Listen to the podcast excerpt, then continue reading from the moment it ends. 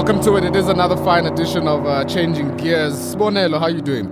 But like I always tell people, this is where we're changing gears. We seem to be flooded with emails lately. Got another one uh, from Tabo. Now, uh, Tabo wants you to to kind of clarify this for him. He's got 450k to spend on a car. Not a bad budget, but Yep. he's confused between the S1 Audi and the Golf 7 GTI, and he wants your input. Dude, I would love to have his headache, you know? Yeah, I mean, no. looking at those two vehicles, those are proper, proper hatches. Yeah. Sato, the S1, you've got to know, is in terms of size, it's about a polo size. And obviously, the Golf 7 GTI is, is bigger. Mhm. But in terms of price, uh, the S1 is about 442,000, whereas the Golf 7 GTI starts at about 420.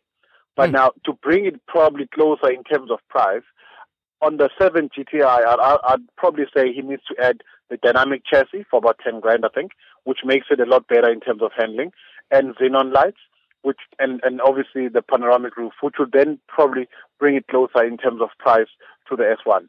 But now, in terms of execution, in terms of design, you know, the S1 comes with four tailpipes, which basically shows intent in terms Mm, of performance. mm, mhm. You know, what else? The, the 7 has got only two.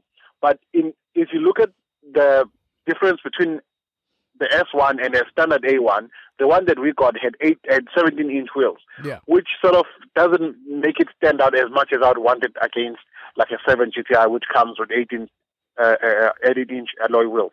So for me, I'd say if you go for the S1, let's look at upgrading to the to the to the 18 inch wheels. Mhm. But in terms of design, boss, you know, um, I personally would go with the 7 GTR because, you know, it, it just looks the part. But again, the A1, the S1 is going to be more exclusive because there are not many on the road and they're limited in terms of numbers. So it's going to be more exclusive over time. Whereas the Golf 7 GTR, you do see many on the road. In terms of inside, the Golf 7 wins hands down because it's a five door. Yeah. It sits um, a lot more people inside. It's much more comfortable. It's much more spacious. Whereas the S1 that we had was is is a three door. So you know, obviously compromise in terms of getting in and out. Um, and inside, it's it's polo size, so it doesn't have as much space. But again, the S1 counters with a 170 kilowatt two liter turbocharged engine. Which is much more powerful um, than the 7 GTI in a lighter package, and it also comes with quattro, which means it's four wheel drive. All right. But this thing has got excellent traction compared to the GTI. So in terms of performance, I'd put the S1 ahead of, of the GTI.